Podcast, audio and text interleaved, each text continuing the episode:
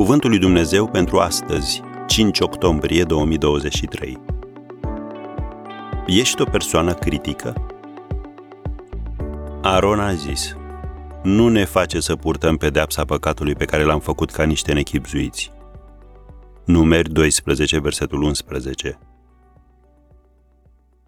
Dacă trăiești cu impresia că atitudinea critică față de ceilalți este doar o exercitare a dreptului tău de liberă exprimare și că nu e mare lucru, atunci oprește-te și gândește-te la următoarele patru lucruri. unu. Dumnezeu a considerat că Aaron și Maria au păcătuit atunci când l-au criticat pe Moise că s-a căsătorit cu o femeie etiopiancă. El a lovit-o pe Maria cu lepră, iar Aaron a recunoscut, s-a grăbit să se pocăiască și a spus: nu ne face să purtăm pedeapsa păcatului pe care l-am făcut ca niște nechibzuiți.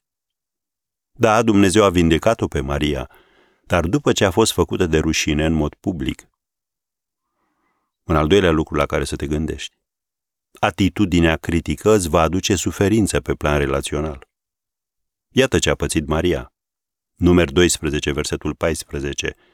Domnul a zis lui Moise să fie închisă de șapte zile afară din tabără.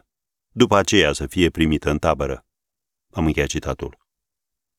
Lepra era o boală contagioasă și cei care o aveau erau izolați de restul lumii. Din exemplul acesta putem primi o învățătură importantă. Când ajungi să fii cunoscut pentru atitudinea critică, oamenii se vor distanța de tine și te vor evita. E o chestiune de încredere. Ei știu că dacă vei discuta cu ei despre alții, vei discuta și cu alții despre ei. Un al treilea lucru la care să te gândești. Atitudinea critică zădărnicește propășirea, progresul tuturor. Maria a fost închisă șapte zile afară din tabără și poporul n-a pornit până ce n-a intrat din nou Maria în tabără. Am citit versetul cincisprezece din Numeri doisprezece. Ai auzit sau ai făcut parte vreodată dintr-o organizație în care cineva care găsea vină tuturor a distrus eficiența și a încetinit progresul întregului grup? Asta face atitudinea critică în colectivitate, în familie sau în biserică. Și a patra temă de reflexie. O atitudine critică rănește relația ta cu Dumnezeu. Biblia ne spune ce fel de atitudine trebuie să avem.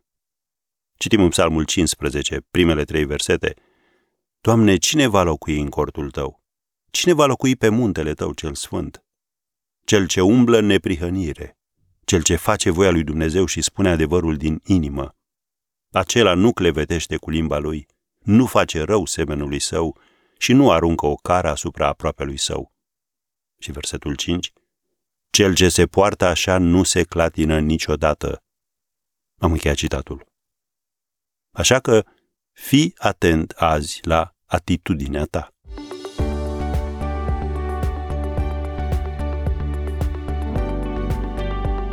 Ați ascultat Cuvântul lui Dumnezeu pentru astăzi, rubrica realizată în colaborare cu Fundația S E R România.